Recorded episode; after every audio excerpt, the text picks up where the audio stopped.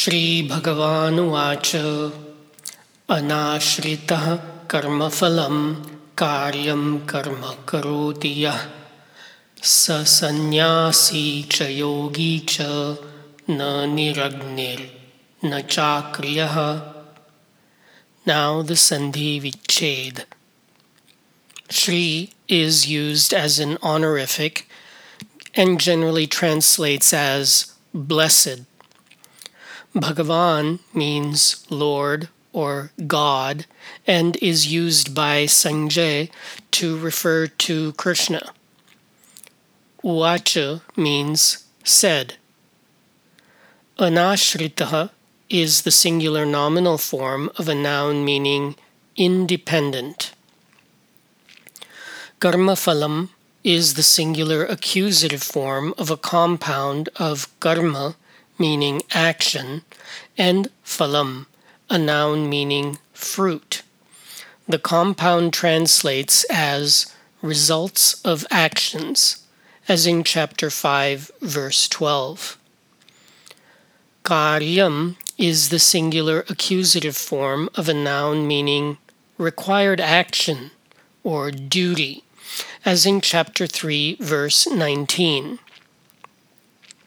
Karma is the singular nominal form of a noun meaning action, as in chapter 5, verse 14.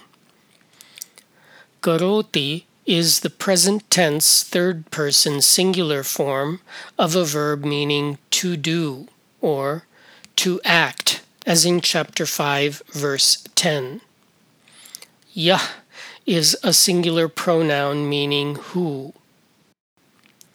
Saha is a third person singular pronoun.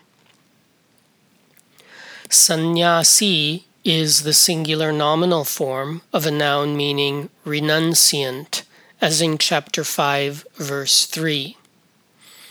Cha means and.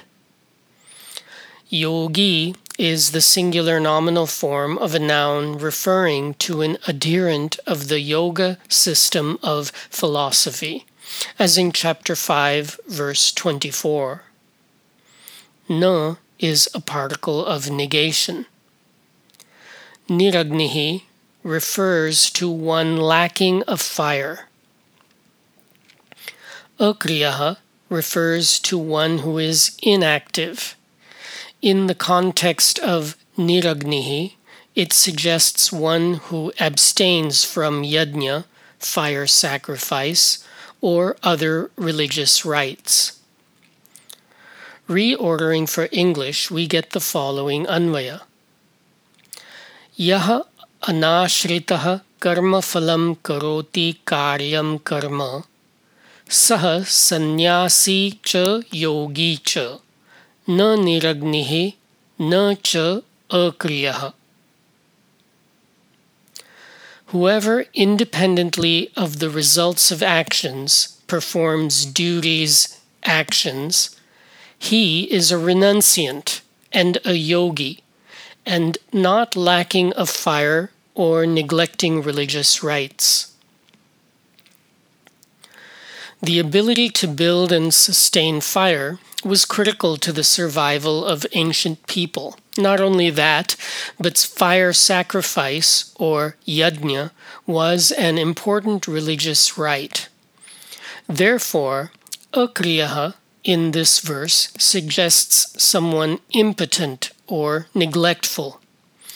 Krishna says that one who acts without a sense of entitlement to the results of actions should be considered a true renunciant and yogi. Such a one should not be considered lazy or neglectful, even if not performing religious rites.